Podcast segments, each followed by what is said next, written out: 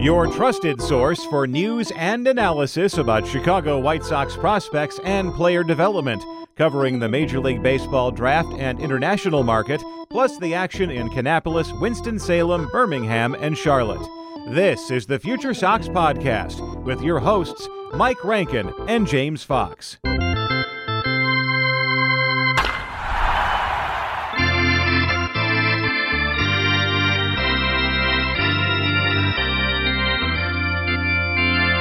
Welcome to another episode of the Future Sox podcast. My name is Mike Rankin, James Fox alongside us. It's been a busy week in Chicago, especially surrounding the Chicago White Sox, as Pedro Grifol, the new manager, had been announced by the organization and Rick Hahn. During the press conference, he said a lot of great things, things that we were hoping to hear from the next Chicago White Sox manager. It also sounded like that this hire was largely done by Rick Hahn and the hiring committee.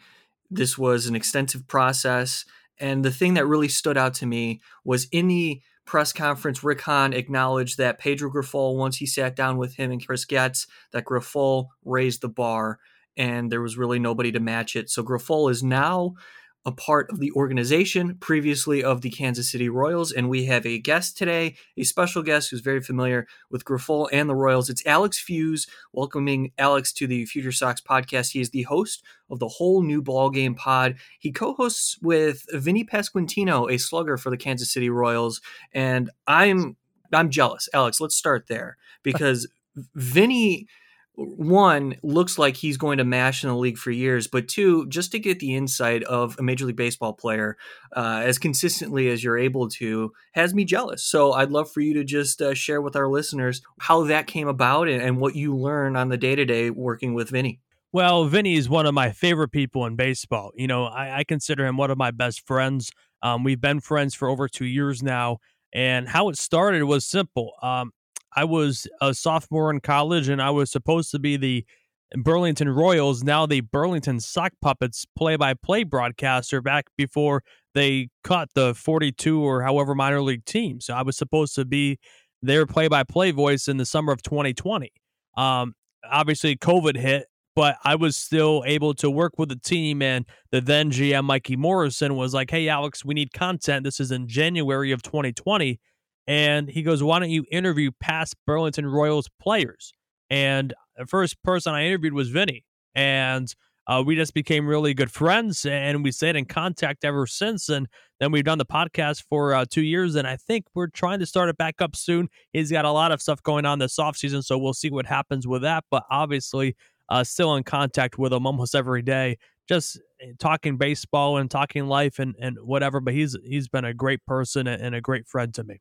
So Alex Feuz joining us. You can follow Alex on Twitter at Alex Feuz. That's F E U Z. He also hosts the Whole Story podcast. And we wanted to talk to you, Alex, because we needed more perspective on what the Chicago White Sox were getting in Pedro Grifol. And I, I mentioned it a little bit in the intro, but there was a lot of positive signs coming from Grifol when he was explaining just his fundamentals, what his philosophy is that he wants to implement with the Chicago White Sox on the day to day. What can you say about the mindset that Pedro Grifol is bringing and hoping to instill in his players? Well, his baseball story starts all the way back in 1987 when he was a member of the USA Junior National Team, right? 1987 till 2022, he has the full on definition of what a baseball lifer is between major league coaching experience with both the Seattle Mariners and the Kansas City Royals. He won the World Series on a coaching staff in 2015, went to back to back World Series 2014 and 15, of course, with the Royals, and he's learned from so many people in the game. Um, he he mentioned everyone that's just poured into his career in that first press conference between Gene Watson, who is now the VP and assistant GM there in Kansas City, George Brett. That's the reason why he wears number five all throughout his career if, if it's available to him.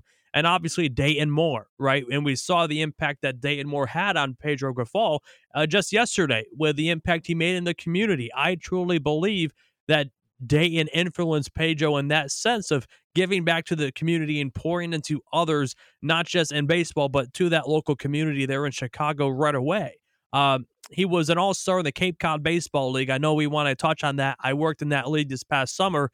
Um, that's how great of a college player and, and even a professional baseball player he was. If you look back at his college stats, I don't have them in front of me, but um, he was a phenomenal college baseball player. And to be a catcher all star in the Cape Cod League back in, I believe it was the early 1990s, that says something about the player that Pedro Grifol was. And obviously, it's translated to the kind of coach he was and, and how successful he was w- uh, with the success he's had in Kansas City and other organizations throughout his career.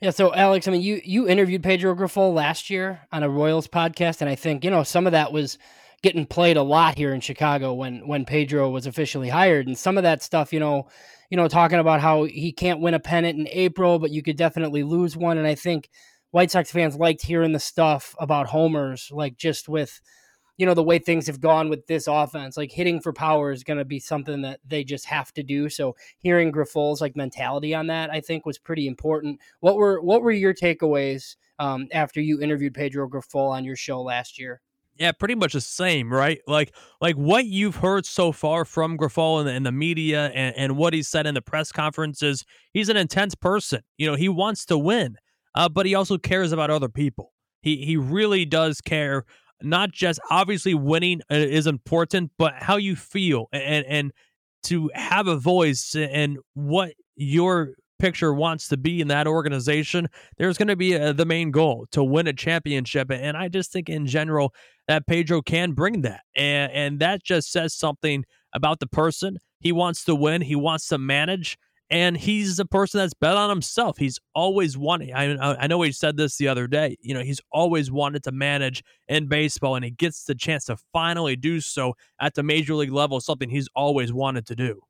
Yeah, I love that. And you know, you brought it up you know, 2015, the Kansas City Royals win the World Series, and Ned Yost is the manager at the time, and he actually spoke to our radio station 670 The Score in Chicago and shared how important Pedro Grifol was as uh, a part of that coaching staff. And I'm just curious because when we heard Pedro Grifol and Rick Hahn speak in the press conference, Hahn mentioned that there's going to be a different expectation in preparation.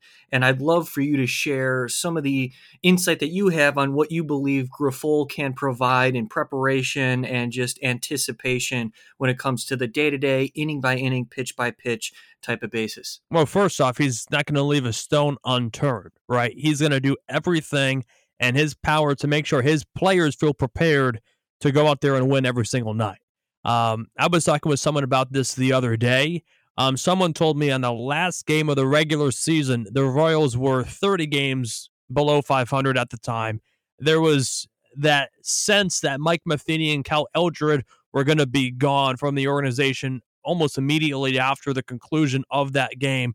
But yet, Pedro Grifol spent hours on game prep for that last game of the regular season. It was the Guardians versus the Royals. And that's the kind of guy you're going to get in Pedro Grifol. Even when you're out of it, and you could easily just said, okay, we're just going to go out there and play a game, and, it doesn't matter if we win or lose, and the season's going to be over. We're, we've been eliminated for months now. That's not who he is. Uh, he still believes that the players need to be prepared and, and to and and he's going to do that. And I think that's the kind of guy you're going to get no matter what. He's going to be prepared every single night and he's going to lean on analytics. You know, he's going to make sure the players know what stats they need to be looking at and and how to apply that to a game to win that night. And just a quick follow up there, Alex, yeah. because Grifol doesn't have actual experience as the manager at the big league level the preparation and philosophy, I'm all in. I'm buying into what Grifol is selling. However, what do you think of Charlie Montoyo, a former Major League Baseball manager, as the bench coach of the Chicago White Sox? The impact of having somebody like that on the staff to help Grifol, and I mean, even regardless, do you think that Grifol, with all the experience, is prepared to take on the challenges that being a manager brings, just being able to take care of what needs to be taken care of to win baseball games? 100%. You know, Mike Matheny has said that he's believed Pedro Grifol has been ready to be a manager for a long time, and Mike Matheny has had a, a lot of time as a as a manager at the big league level, and and I think that's important for someone to say and in full confidence that he's believed that Pedro should have been a manager um, and, and, he's been ready to be a manager for a long time now. Obviously, he doesn't have experience as a manager at the major league level, But you go back and you look at his time as a manager um, in the Venezuela Winter League and the Dominican Republic. He was the manager in the Venezuela Winter League from 2011 to 2014, and then in the, the Dominican Republic from 2018 to 2019. Um, and those leagues are a little bit different because they don't have the analytics and the resources uh, of what the major league level has right now. Um, so he's had to learn how to manage in a different sense, but also he's been a minor league manager throughout his time too. Um, with the Mariners in 2012, um, he was a manager of the High Desert Mavericks California League then, as well as obviously all the different coaches' positions at the major level between the quality control coach, assistant hitting coach, hitting coach in 2013, the catching coach from 2014 to 2017 in Kansas City. So he's seen it all and, and he can really just kind of take all of his past experiences between either managing in the minor leagues or in the winter leagues with a, a, wide variety of different players and he can kind of take all of his past experiences and then just implement at the major league level. And you mentioned montoyo i, I think that's a critical hire for this staff. Um, him and pedro to my knowledge don't have a close friendship um, obviously they've talked a, a, a couple of number of times now but it's important that Montoyo has experience as a major league manager. And number two, he's come from organizations that have won. Um, and, and and Grifol, even if they're not close friends per se, they're going to be really close working together. You heard Pedro what he said in the press conference. If if he's the smartest person in the room, that's a problem. And I think that's what you're going to see at the eventual end of when the coaching staff is filled out. It's going to be a wide variety of different uh, career paths and, and, baseball lives per se um, to where they can really all work together. So I don't know how much you know if you've paid close attention to the White Sox, but you know they've you know they've had a lot of you know younger players that they've signed that they've you know expected to be core players for them that haven't really lived up to expectations. And some of it's because of injuries, and some of it's just because they've underachieved. I mean, you have guys like Eloy Jimenez and Luis Robert and Yoan Moncada. How confident or comfortable should White Sox fans feel you know, that Pedro Grifol is going to be able to get through to those guys like in a similar fashion to, you know, what he did in Kansas City. I think it's well documented the relationship that he had with Salvador Perez and, you know, even guys like Jorge Soler and along those lines. So should we feel pretty good about this hire, like from that standpoint and get the best out of those guys? Yes. I mean, Pedro won't say it, but he was kind of the mastermind behind the the rise in career success that Salvi has had in Kansas City.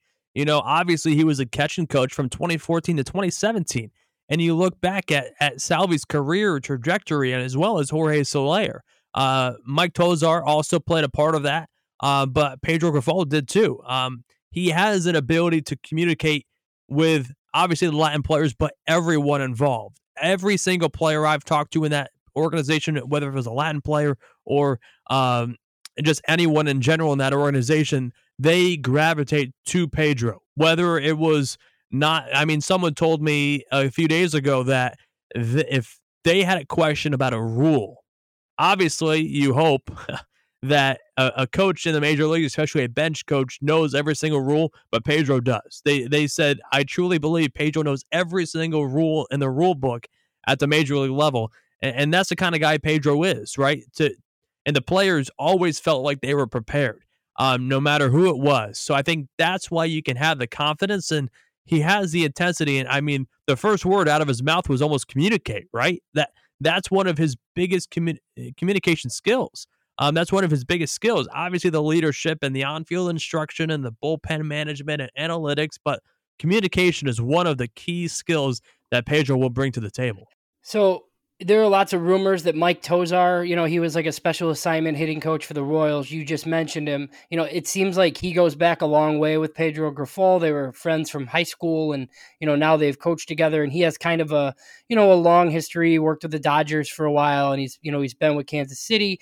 He's been credited, you know, with some of the resurgence of some of these offensive guys in KC. If he is coming to Chicago, you know, what what kind of a hire do you think that is and what can you tell us and our listeners about Mike Tosar. Well, I believe, and and someone might correct me if I'm wrong. I believe it was either Mike Tosar or Mike Tosar's wife that went to kindergarten with Pedro. So this is how long they've known each other. You know, they competed either with or against each other all throughout high school and college. Um, they know eh, they've been friends for years, right? These are two people that have spent a lot of time together. Um, and we'll see what happens. You know, I don't know whether or not he, he will come to the White Sox. I, I believe he's still under contract with the Royals, obviously. So we'll see what happens there. But Mike Tosar has worked uh, closely with Manny Machado, Jorge Soler, uh, MJ Melendez now, Salvador Perez. You know, he's worked with so many hitters, Yonder Alonso. Um, obviously, spent a lot of time with the Dodgers, right? But he lives in Miami. So a lot of the Latin players who live down there, they come over to Tosar's house in the offseason and hit with him, you know, and, and he's been an incredible voice and an incredible uh, teacher. Obviously, a great baseball player, too. Um, so in general, if Tosar does end up going to the White Sox, he's going to be an incredible mind and worked well, obviously, with Pedro and that team.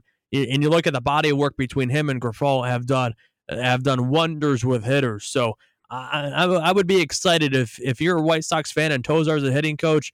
I would 100% believe that those players can trust the minds of Tosar and Grifol to really do wonders for them. Well, Alex, you're selling our fan base, that's for sure. Uh, really appreciate all the insight. So I want to flip it to the Kansas City scene. Yeah. Because change in ownership, Matt Quatraro comes from Tampa, now the manager of the Kansas City Royals. Grifol was a part of the Kansas City managerial search. What happened there? Why was it decided that Quatraro was the guy for the Royals? Well, I think Mr. Sherman wanted someone from either the Guardians or a different organization, right? A lot of the people in Kansas City right now were there when Mr. Sherman bought the team. So a lot of the people in that organization, they were already there. And as well documented in sports and in baseball and in other leagues, that when a new owner comes in, might not take effect right away, but eventually down the line, the new ownership will implement, you know, new people, his own people per se, right? And I think that's what you're seeing in Kansas City. I don't know whether or not, let's say, Matt Quatraro got the Marlins or White Sox or a different job, maybe Pedro would have definitely gotten that job. I think he was definitely a candidate, right? He interviewed for the job. Uh, but I, I, think Matt Quatraro was Kansas City's guy, just like Bruce Bochy was the Rangers guy, right? Um, that's what I perceive it as. And I think Matt Quatraro is going to do great things in Kansas City. One of the things I loved that he said in that press conference, and it was tough for me because I don't know if you guys realize this, but there was a span of in one hour time, three different manager press conferences going on. Uh, at the same time, both uh, Skip Schumaker in uh, in Miami and then Matt Quatraro, those press conference started within two minutes of each other. And boom, right after that, that's when the White Sox started. So it was tough for me to to catch a little bit of everything during uh, that Thursday morning. But what Matt Quatraro said about just listening to the players and obviously analytics is a, a big part of this, but these players are humans. And we heard the same thing from Pedro in that sense, right? We're going to use analytics, but they're not robots. And it's interesting because obviously Pedro didn't know what Quatraro was going to say, and Quatraro didn't know what Pedro was going to say. But pretty interesting to, to note that, yes, analytics is important, right? but sometimes we have to realize they're human beings and, and there's a human element that has been missing the last few times um, it, eh, over the years in baseball you look at what the Phillies are doing right now dave dombrowski has always said yes analytics is important but it's a human business these are yes they're not just numbers on the back of a baseball card um, so it's pretty cool to see the the change as being implemented in baseball but I, I think Matt Quatraro, at the end of the day, is a good hire in Kansas City. Dombrowski, what a career! You think about that, right? You hear that name and just a lot of success. Uh, so let's continue on the Royals because you know we're looking forward to the AL Central. I think it's going to be a lot more competitive than uh, many anticipate because the Royals are going to be involved. And you know, learning about the Royals more and more, there's been positive development, especially on the hitting side of things. How are you feeling about the future of the organization, given the changes and given the young core that they're able to put on the field on the day to day? But also touch on, if you could, the pitching side of the development in the Royals organization. How are you feeling about uh, the future of the franchise?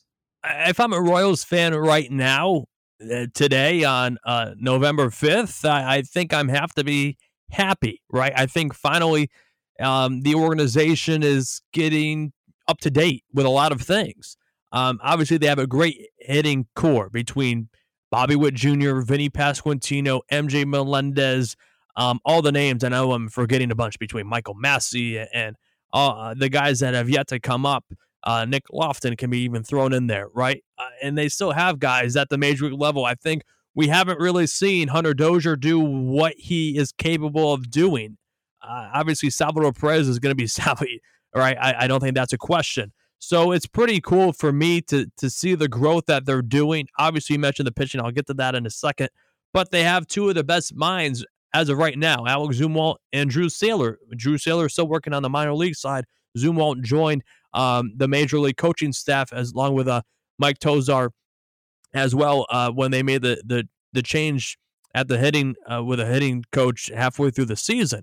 Um, so obviously they have great coaches and, and they've been able to develop this new core at the major level with Kansas City. The pitching side is going to be interesting to me. Um, obviously, Matt Quatraro said in his press conference that he's going to be a part of the same crew and the same uh, group that brought him in, and he's just joining it. And that's going to be the the group that determines who the next pitching coach is in Kansas City. One person, if I'm a Kansas City Royals fan, I would be praying that this happened. I, I think it's by one percent chance less or likely, but Matt Blake, the pitching coach with the New York Yankees, his contract's up. So obviously Brian Cashman spoke on it a little bit. They want him back but he's a free agent right now, per se, uh, as a pitching coach of the Yankees. So maybe, perhaps, Matt Blake goes to Kansas City. I don't know. Uh, but that would be one person to keep my eye on. Obviously, I think they're going to go with a more uh, a new age pitching coach, right?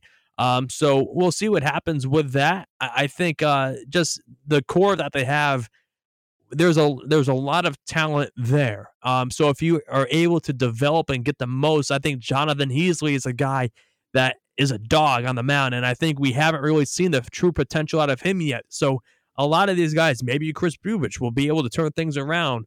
So we'll see. You know, I, I think the Royals have the talent there; they just got to develop it. So, Alex, you know, we really appreciate you joining us today. One thing that I, I had to talk to you about, you know, we cover the draft pretty extensively here at Future mm-hmm. Sox, and everyone always talks about the importance of the Cape Cod League for some of these players. So, you know, what was your experience like working there? And I guess who are some of maybe the best guys that you saw on the Cape? It was so much fun, right? Just imagine I, I got to spend over two months of my summer living on the Cape, right? I mean, I, I wouldn't trade that experience for anything. People I've talked to in baseball when that opportunity came up, they're like, take it, you know, 100%. Don't do anything else but spend the summer on and, and be around that league. And it was something I will always cherish, uh, an experience I'll never forget. Um, and you got to see the best players play every single day. Um, our team or the team I worked with uh, didn't make the playoffs. We weren't that good of a team, but there was a lot of talent uh, between Blake Wright. He's the uh, starting second baseman at Clemson. He's a guy. He's draft eligible this year. Um, to keep your eye on Max Anderson out of Nebraska. He's a guy. He was our everyday third baseman, but he kind of reminded me that the best comp I, I can give you with a Max Anderson is a DJ LeMahieu. And the reason why is I say he was a starting third baseman, but sometimes Harvey Shapiro, our manager there this past summer, he Max he would try Max everywhere. I think he played every position in the infield but shortstop. Um, so he, one day he was playing third and he would make it like a gold glove play over there at third base, but then the next day he would be starting at second base and he would make a great play over there at second. And a highlight reel one, and then he would play a lot of first and he could pick it over there at first base. So he's a guy I think will be a top two round draft pick. Same with Blake Wright. I think there's a lot of talent between those two players in Nebraska and, and Clemson. Um, I can't really speak to other teams because, you know, I, I, can really only speak to the team that we had because I saw them perform every single night. I know some people would, oh, what about this player? And it's like, well, it's tough to scout per se or see the success of other players when you're only seeing them, you know, three times over the course of the summer. But so much talent, so much growth. Um, and the Cape Cod League is still the best collegiate baseball league in the country. Yeah, it's real. It really is, and that's great to insight there, Alex. Thanks so much for taking the time to be with us on the Future Sox podcast. And what can we look forward to on what you're working on for our listeners? Well, actually, I was just talking with someone um, earlier. Uh, I'll be having a Nick Hostetler on my podcast this coming week, uh, special advisor to uh, Rick Hahn. Uh, they're in the White Sox organization. I'll be having a Nick on the podcast this week, so uh, stay tuned for that interview. Wonderful. We uh, we are big fans of Nick Hostetler, so that'll be a lot of fun, and we'll be listening, and we'll be sure to uh, promote that podcast as well because I'm looking forward to listening to it. Thanks so much, Alex, for taking the time today. Anytime, guys. Thanks for having me. There's no I in team, but there is one in Indeed, and that's the hiring platform that you need to build yours. When you're hiring, you need Indeed. Instead of spending hours on multiple job sites searching for candidates with the right skills, Indeed's a powerful hiring platform that can help you do it all. One of the things I love about Indeed is that it makes hiring all in one place so easy because Indeed does the hard work for you. They show you the candidates whose resumes on Indeed fit your description immediately after you post so you can hire faster.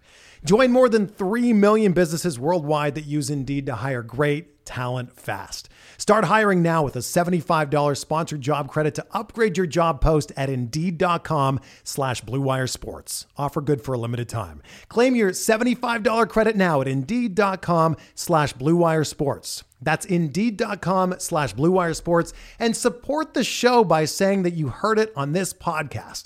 Indeed.com slash BlueWire Sports. Terms and conditions apply.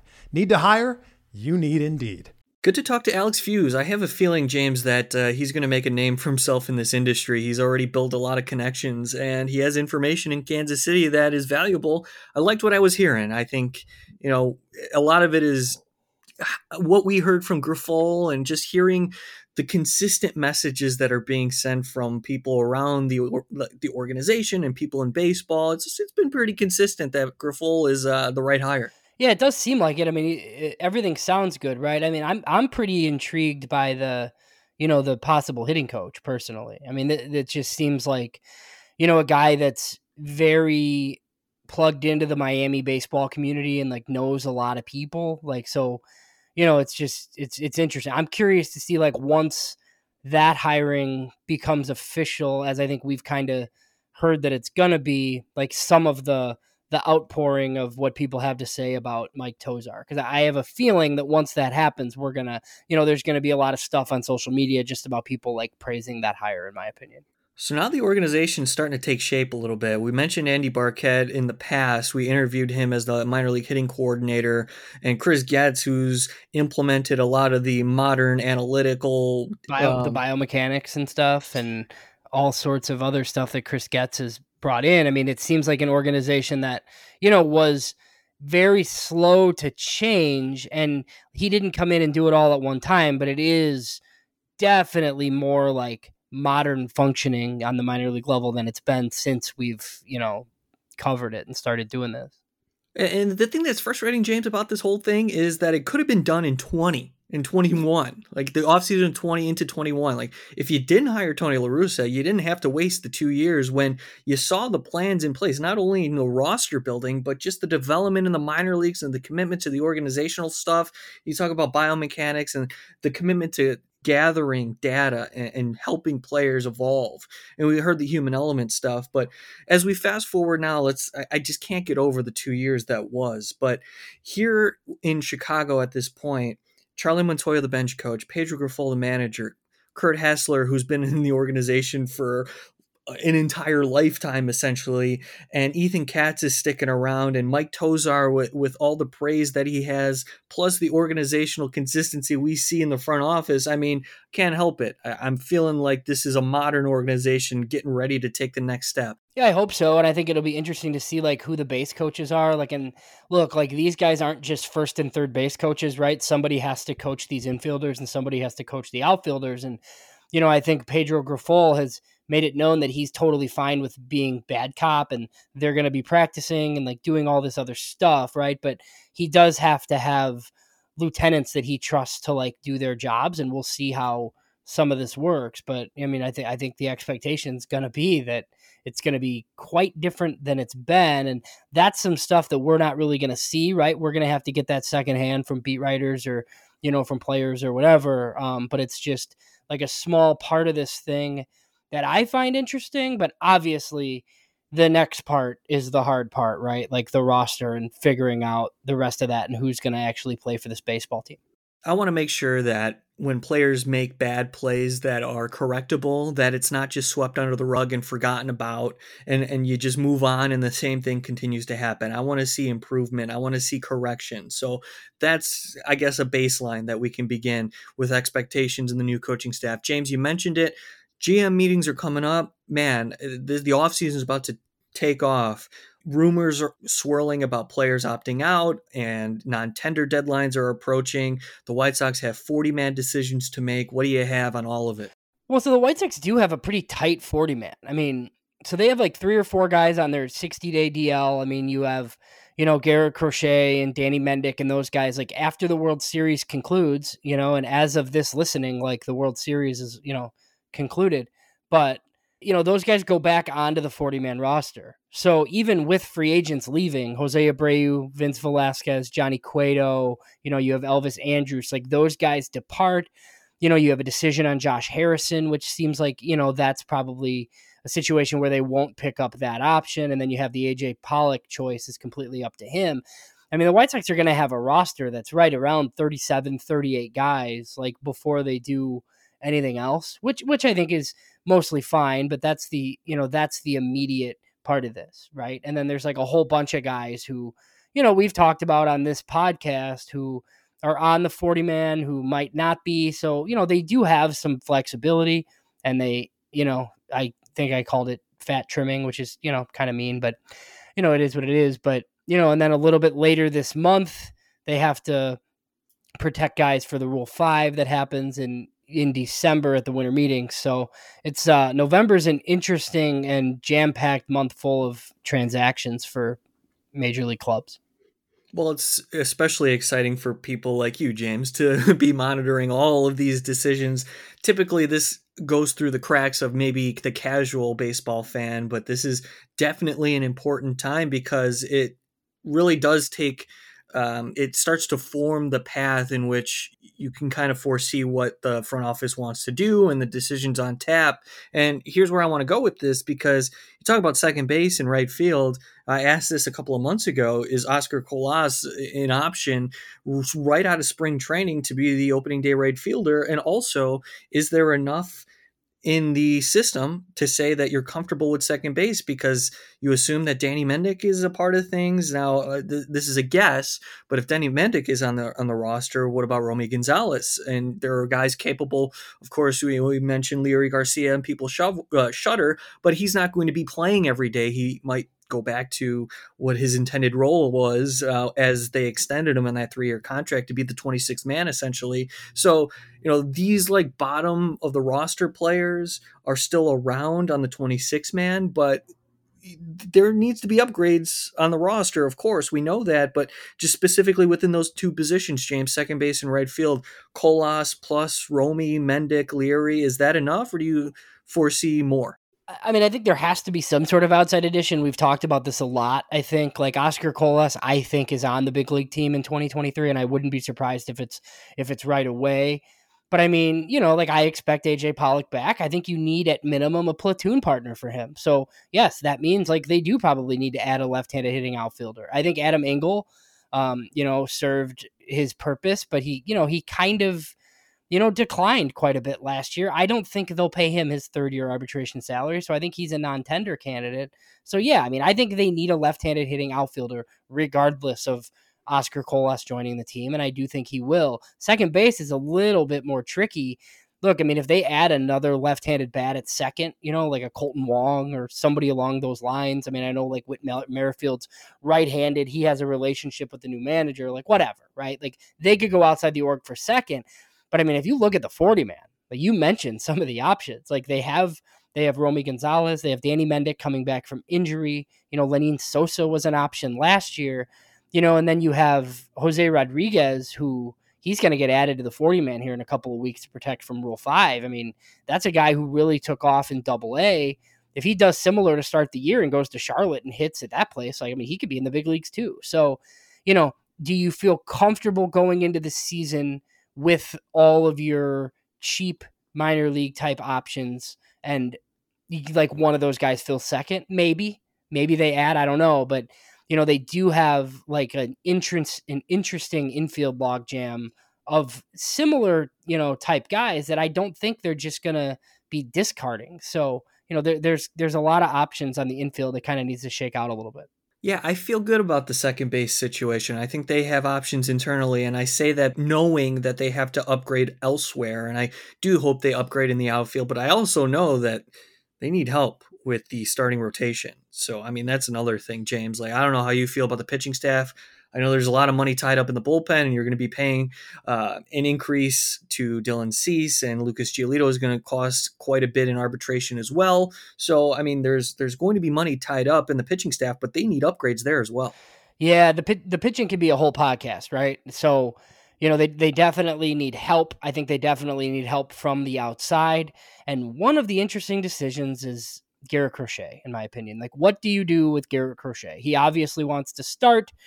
Uh, does that require him going down to the minors? I, you know, I don't know. I feel like they'd try to like patch it together or something. I just think, you know, that's a story for another day and another podcast, but he's somebody that we're going to be talking about this winter because I think he's a really important member of the organization. And I think they need to figure out, you know, like what his ultimate path is going to be and then like what they do this year in order to like get to that point. That's James Fox, senior editor of Future Sox. He's also part of SoxMachine.com, as am I, Mike Rankin. Thanks so much for tuning into this episode of the Future Sox podcast. We had a number of episodes going back to Jeff Farer. We welcome him on as a new contributor to Future Sox, and we were discussing all the hypotheticals leading up to the managerial hire of Pedro Grifol. James and I recorded a podcast reacting to the press conference, also incorporated sound from the presser. So go back and listen to that if you haven't already. We really appreciate your support. Think about becoming a patron if you're able and willing. Go to SoxMachine.com. That helps us produce the content that we're providing day in and day out at FutureSox.com as well as SoxMachine.com. So we really appreciate all of the support and we thank you for listening as always. For James Fox, today we had Alex Feuz on be uh, be on the lookout for that name, Alex Feuz, the host of the whole new ball game pod as well as the whole story podcast. We'll be keeping an ear out for his interview with Nick Hostetler as well. My name is Mike Rankin. Again, thanks so much for listening. We'll talk to you all next Tuesday as we drop episodes every week on Tuesday.